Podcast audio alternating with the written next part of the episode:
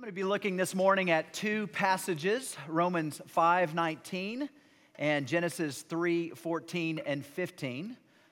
As we look at these passages, children, you are dismissed for children's church, kindergarten through 2nd grade. Romans 5:19 reads these words: For as by the one man's obe- disobedience the many were made sinners, so by the one man's obedience the many will be made righteous. I'll turn to the beginning of Genesis, Genesis 3 14 and 15. The Lord God said to the serpent, Because you have done this, cursed are you above all livestock and above all beasts of the field. On your belly you shall go, and dust you shall eat all the days of your life. I will put enmity between you and the woman, and between your offspring and her offspring. He shall bruise your head and you shall bruise his heel.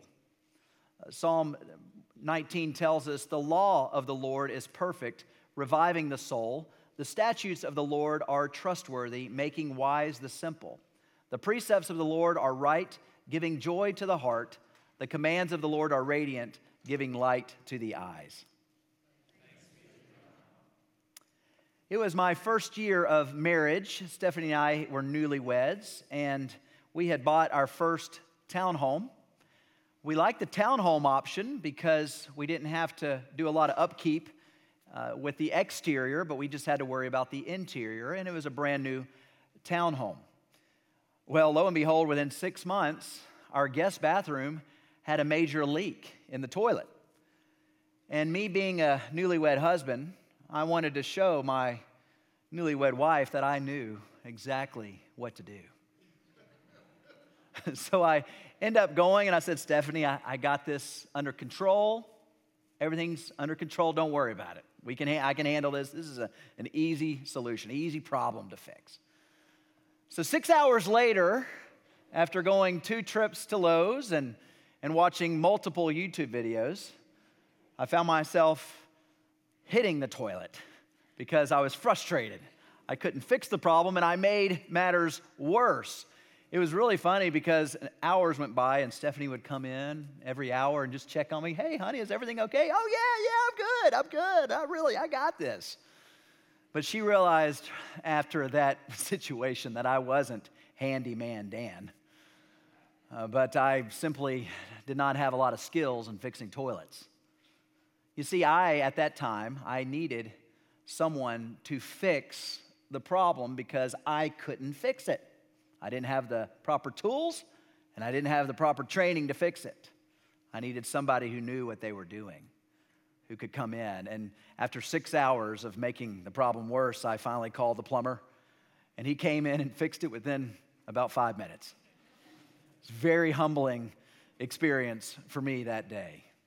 I share this story with you because as we look at the covenant of grace, you and I are a lot like me trying to fix toilets that day.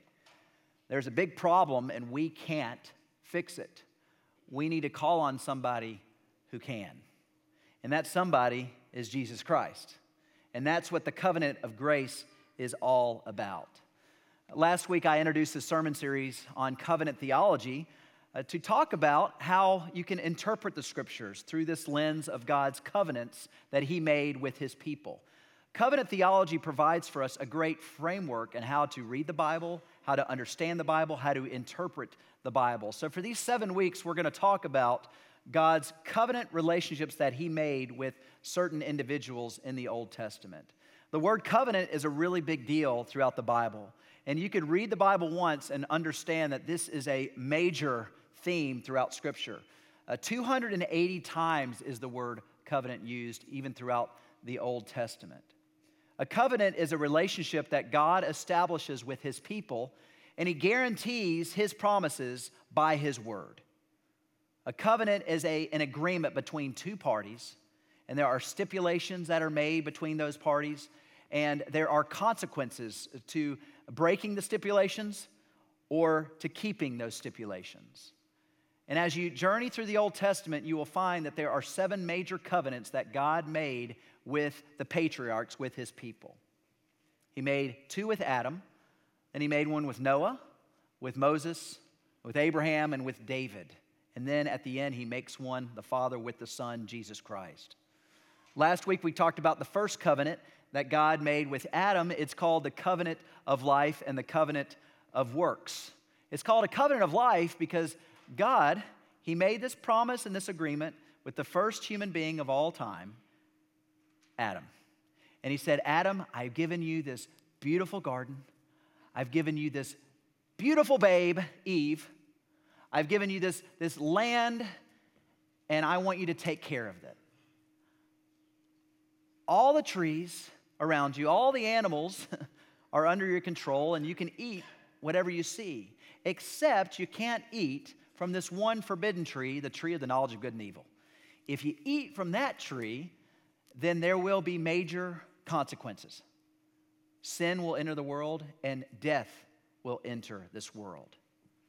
However, if you continue doing what I've asked you to do, we'll continue this wonderful relationship. And by the way, you see that tree of life? That's a great visual reminder that you have everlasting life with me. The covenant of life is also called the covenant of works because Adam's works determined whether or not he would keep this agreement with the Lord. He had to obey God. And if he disobeyed God, then that covenant that God made with him would have been broken. Well, most of us know what happened at the fall of mankind. Adam and Eve, they broke the covenant of life when they ate from the forbidden tree, the tree of the knowledge of good and evil. And the moment they ate from that tree, everything changed for them. Their relationships got more difficult with each other. Their relationship with work became a stress. And death entered the world. Their condition went from being holy and happy to sinful and miserable. It was awful for that time in history. Uh, since Adam and Eve did that, their sin then spread throughout the rest of humankind. And so you and I are now dealing with coronaviruses. You and I are now dealing with cancer. You and I are dealing with heartache and relationships and drama and toil and tribulations. We're dealing with war. We're dealing with all kinds of strife. Just the hard parts of this world are a direct result from what Adam and Eve did thousands of years ago when they broke the covenant of life.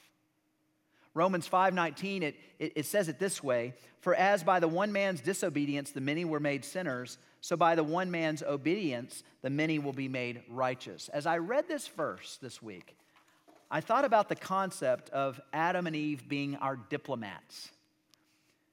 You know what a diplomat is? A diplomat is someone who represents a nation when they talk to other national leaders. A diplomat could live or serve at the, the U.S. Embassy in different countries. They could be one of our leaders who goes and, and interacts with different national leaders to represent us. So, whatever, whenever a diplomat speaks to a foreign leader, he or she is representing the rest of the United States citizens. Whenever they make a decision, their decision will affect you and me. I was looking this week at some of the the mistakes that diplomats have made over the years. And some of you may remember back in 1992 when President Bush was president, he went on a visit to Australia. And when he got to Australia, he started doing one of these. He's like, hey, everybody, hey, peace, hey, peace. He was throwing up the peace sign because that's what peace means, right? Or victory for V. Well, to the Aussies, it was as if he was flipping them off.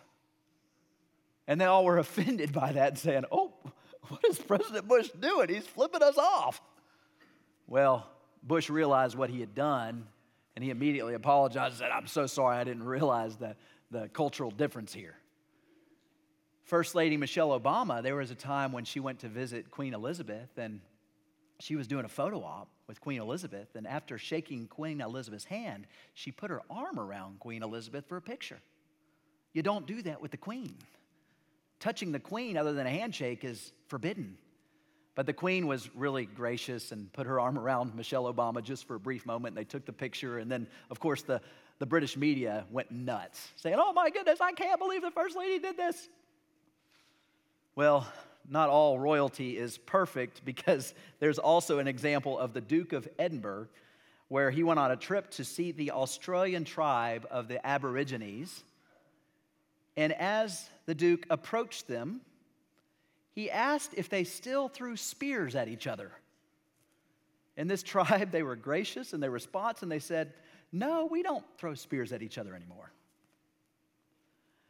When those diplomats made those kind of mistakes, it really represented the rest of their nation. As I thought about diplomats and mistakes, of course, these were honest mistakes that we all could have made. Adam and Eve, they made a grave mistake serving as our diplomats before an almighty God.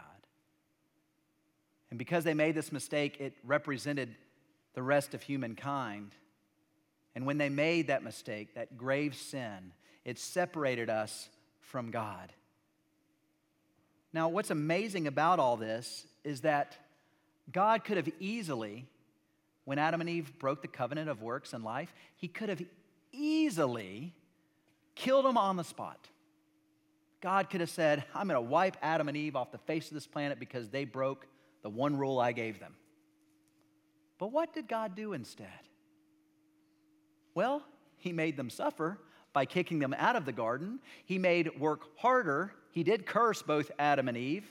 He said, Eve, your childbearing is going to be a lot harder for you. Adam, you're going to be sweating now that you're working, and it's going to be a drag some days at work. And he kicked him out, and he also had angels with, with swords, flaming swords, to guard Adam and Eve into getting back into the garden, and that symbolized that eternal life had been removed. So, yeah, there were consequences, but yet, God still was patient with Adam and Eve.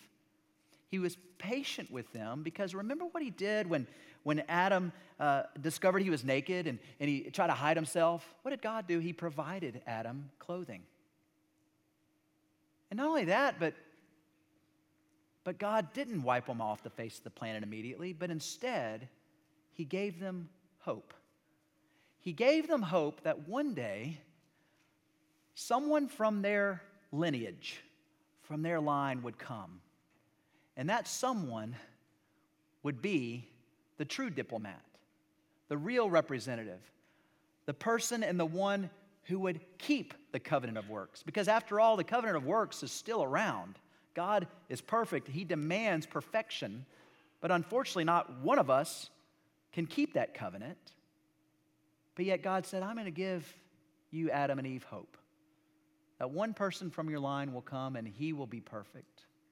And he will keep the covenant of works for you. And that's what the second part of Romans 5:19 is about. By the one man's obedience, the many will be made righteous. Because Jesus obeyed the covenant of works, many will be made righteous. Did you notice the word many there? Not all. Paul in Romans 5 said, Not everyone will be made righteous before God, but many will. This reminds us that God has a plan for His people.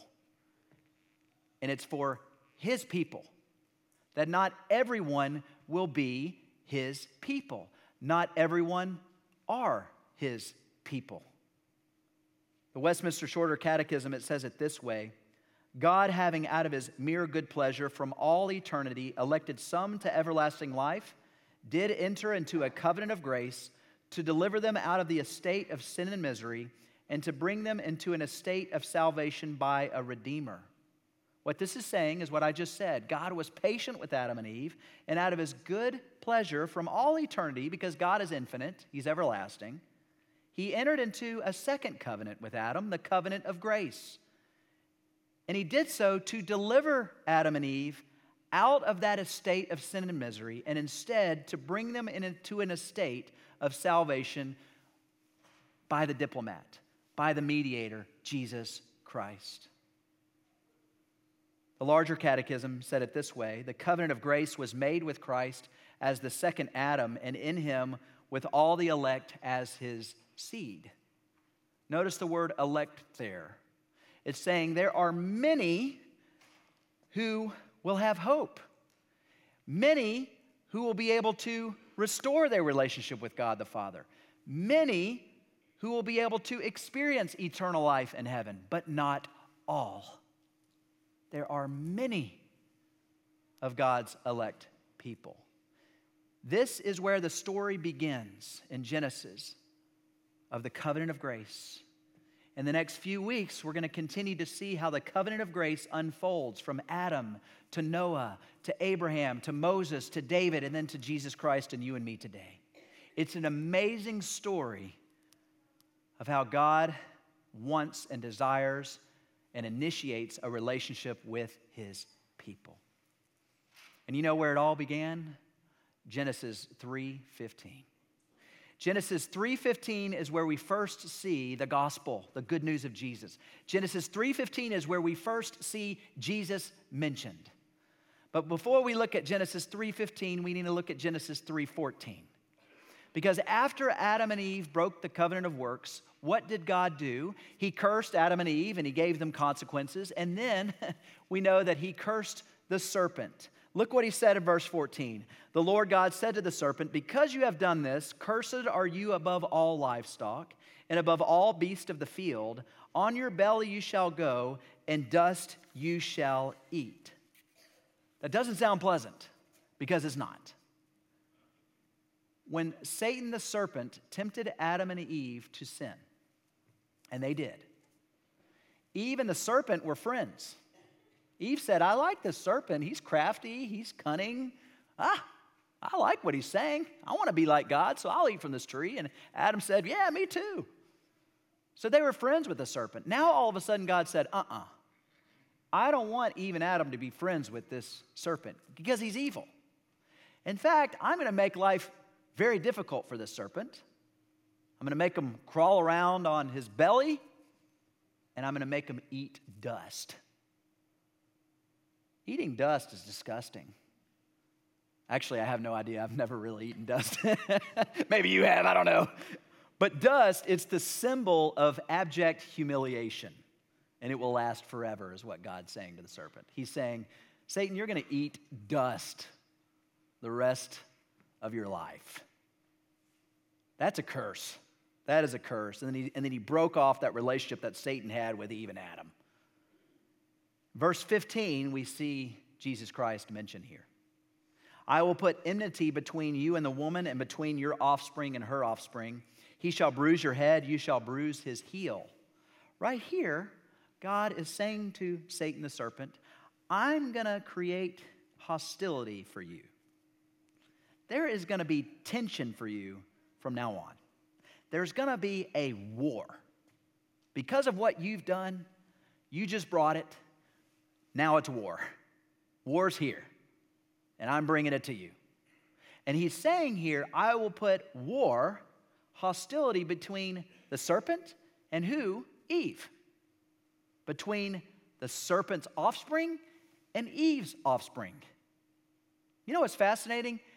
After God cursed the serpent and Adam and Eve, Adam named his wife Eve, which means the mother of all living. Eve would become the mother of an incredible spiritual offspring. And at the same time, there would be another offspring that would be under the dominion, influence, and control of the serpent. Do you want to know why we have war today? Do you want to know why we have talks between Russia and Ukraine and there's tension going on right now? Do you want to know why there's tension with China with the MENA region and the Middle East. Do you want to know why? It all goes back to here. We should never be resp- surprised when war takes place or when drama happens because it happened in Genesis 3:15. And God said from now on there's going to be war between the seed of the serpent and the seed of the woman. But guess what?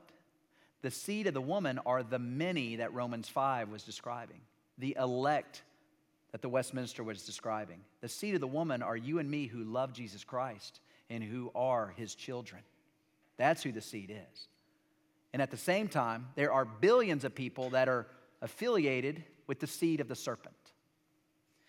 As you go on and read Genesis, you'll find a fascinating storyline between the seed of the serpent and the seed of Eve. And I just want to briefly explain this storyline. This is Genesis 4 through 11. The seed of the serpent, Adam and Eve, who do they have but Cain? And who was Cain? He was a man who was angry at his brother Abel, angry enough to kill Abel. And then notice what God said to Cain after Cain killed Abel. It was very similar language than he said to the serpent in Genesis 3:15. And now you are cursed from the ground. Cain was not from the seed, the spiritual seed of the woman. He was of the spiritual seed of the serpent. Following Cain, you, you learn about another son that Cain ended up having named Enoch. And what did Cain do? But he built this large city and he named it after his son Enoch. Why did he do that? It was kind of a slap in the face to God. Cain was saying, You know what, God, we don't need you. I'm going to build this city on behalf of my son because he kind of built it. And look at how powerful we are, and look at how powerful my son is. Following Enoch, you have this son named Lamech. And Lamech in Genesis 4 said, I have killed a man for wounding me. If Cain is avenged seven times, then Lamech 77 times. What Lamech was saying was, God, I don't need you. I don't need you. I can get away with murder. Look at the power and control I have. Lamech was of the seed of the serpent, not of the seed of the woman. And then after Lamech, we get to the story of Noah after God obliterated the world and you had Noah and his family. You're thinking, hey, good news here, no more seed of the serpent. Uh uh-uh. uh Noah had three sons Shem, Ham, and Japheth. Ham was the oddball out. Ham was from the seed of the serpent. And we know that Ham abused Noah. He took advantage of his father. And when he took advantage of his father in Genesis 9, God said to Ham, Cursed be Canaan or Ham, the lowest slaves will, will he be to his brothers. That's just Genesis 4 through 10. And right here you see this all play out from Genesis 3:15. The line and seed of the serpent is constant, and it's still here today. So, the billions of non believers out there and the hundreds that we know in our own communities, they're part of the seed of the serpent. We got to remember that. At the same time, there will be many who will be made righteous because of the seed of the woman. After Adam and Eve had, had Abel, and he was killed by his brother, they had Seth. And Eve said, God has granted me another child in place of Abel since Cain killed him. My mom named me Seth because it means granted and appointed. Eve is saying here, God has granted and appointed us Seth. Because now we don't have righteous Abel, but we have Seth. He is granted and appointed by God. Following Seth, we read about Enosh. And it said in Genesis 4:26, at that time men began to call on the name of the Lord. Right here, we see the first revival take place, where at that time men and women began to call on the name of the Lord when Enosh was born, the seed of the woman. Following Enosh, you get to another Enoch. Could you imagine naming your child Enoch today? If you, if you know an Enoch, forgive me. Enoch, another Enoch, he walked with God.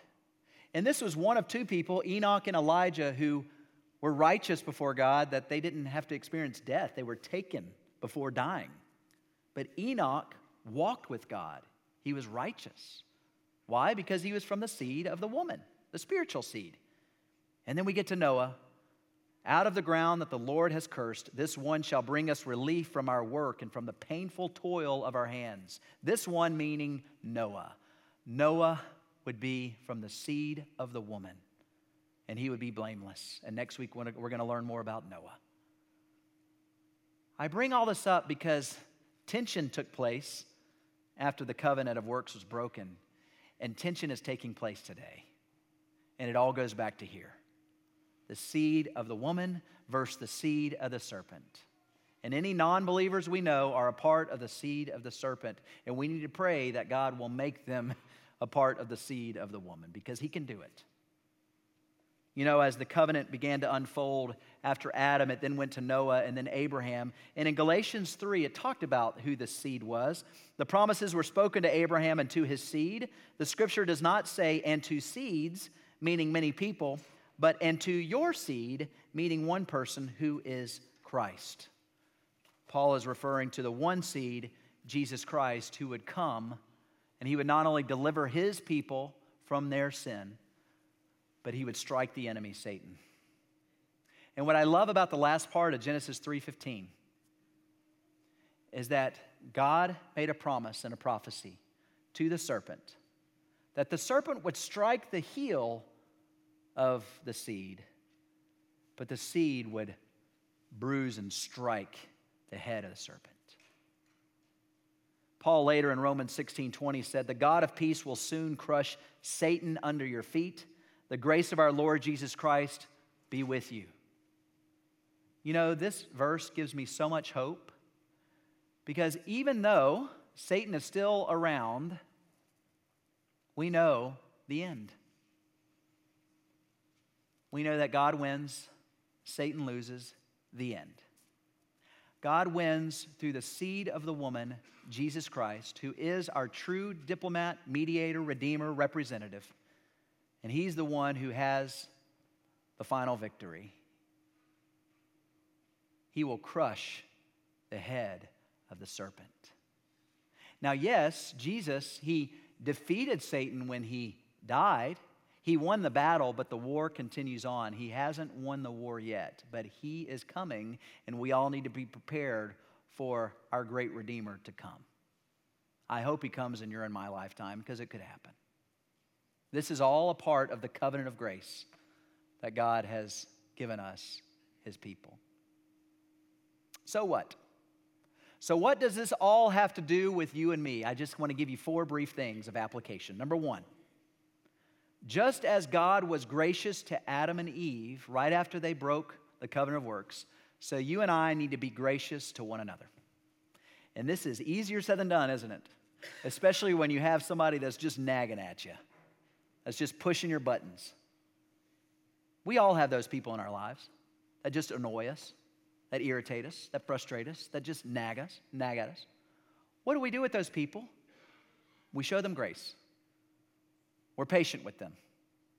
Just as God is patient with us every single day. So think about those people that annoy you, that are getting under your skin, and be reminded of God's mercy and grace to you and to me. And maybe that will help you in your daily interactions with them. The second application is, is that the condition of the covenant of grace is that of faith. Every covenant has some kind of condition. The condition of, of the covenant of works was Adam's works. The condition of the covenant of grace is that of faith. Now, faith, faith is not a work. Faith is an instrument that God uses to accomplish his purposes. Just like prayer is an instrument that God uses to accomplish his purposes, and sharing our faith to others is an instrument, a way that God uses to accomplish his grander purposes. So faith is the same way. Faith is not a work where we have to put forth effort. No. Faith is an instrument. It's as if an empty hand is reaching out saying, Lord, fill me, help me. If you want to be in a relationship with God, you have to have faith in Jesus Christ. You have to know that you're a sinner and you don't have it all together because the reality is none of us do. But the good news is, is He has it all together and if you believe in that truth, your life will dramatically change today and for the rest of eternity. So, again, the condition of the covenant of grace is faith. And so, if you're here today and you've never trusted in Jesus Christ, I encourage you don't let another day go by without trusting in Him. Have faith in Jesus Christ. The third thing to apply here is we need to be reminded of how serious this is of how serious this curse was to the serpent, and that there is great hostility and war between the seed of the serpent and the seed of the woman. So, anytime you turn on the news and you see the drama and you hear the drama and you wonder, why are we still going through all this? Why are we dealing with uh, political and cultural divisions? Why are we dealing with viruses? It all goes back to this. And we're, cont- we're going to continue to groan, unfortunately, until Jesus returns and makes all things new. So be reminded that this is where it all comes from, and be reminded that we're a part of that story. But have hope that the story will be over when Jesus comes. Have hope in that. The fourth thing I would say is that there are many who are currently in the seed or in the line of the serpent. And many of those people you and I know. They could be in your family, they could be in your neighborhood, they could be at your workplace, they could be where you frequently visit, like your kids' soccer games or the, the gym where you go and work out. There are millions of people in America who are from the seed of serpent. There are billions of people in the world. But here's the reality if we want to see revival take place in our land and in our church and our community, if we want to see more and more people who will be affiliated with the seed of the woman, then we've got to tell them about Jesus Christ. And so I encourage you to begin praying that God will give you divine appointments where you can talk to other people that are non believers and tell them about this great Redeemer, Jesus Christ. So that one day they may be a part of the seed of the woman and no longer a part of the seed of the serpent. A few weeks ago, there was a, a pastor in our denomination in the PCA. His name was Frank Barker. And Frank died Frank, Frank was one of our founding fathers of our denomination back in 1973. And I had the privilege of living in Birmingham, Alabama when I was uh, in elementary school. I went to Briarwood Elementary School all through my elementary years. And I got to sit, uh, sit under Frank Barker, who was the pastor of Briarwood Presbyterian Church. Well, Frank, he, would, he would admit he wasn't a really good preacher. Uh, there were times where I'd look around and people had fallen asleep. I'm like, man, who's going to fall asleep today? Frank's preaching. He, he, just wasn't dynamic. I mean, the man was faithful. He loved the Word of God, but, but he would admit he just really wasn't a great preacher. But yet the church was four or 5,000 people. And we're like, why? I, I, would ask my mom and dad, I said, why is this church so big? This guy's not very good. What's going on? Well, it turned out that at his retirement service, Harry Reeder, who's now the senior pastor there, there was about 4,000 people in this worship center. And Harry asked the congregation or those people, he said, okay, if you have been at Frank, at Frank's house, please stand. 80% of those people stood up. They had gone to Frank Barker's house and Barbara Barker's house. His funeral, about a month ago or so, uh, apparently his daughter spoke or, or said this that, that she believes that over the history of his ministry, Frank shared the gospel to 10,000 people. 10,000 people. A simple guy who just loved Jesus and loved people. And God blessed his ministry abundantly. You know the other way that, that he blessed Frank? His wife died three weeks after Frank did. They were married, what, 60 years? And they died around the same time. And she died like three weeks ago. I'm thinking to myself, whoa, that's amazing. Why is that amazing? Grace. Grace. The grace of God in Jesus Christ. And so, again, just as Frank was faithful, just as he loved people and he loved the Lord, I encourage you to be faithful. Love people, love the Word of God, and embrace the truth that you're a part of the seed of the woman and not a part of the seed of the serpent.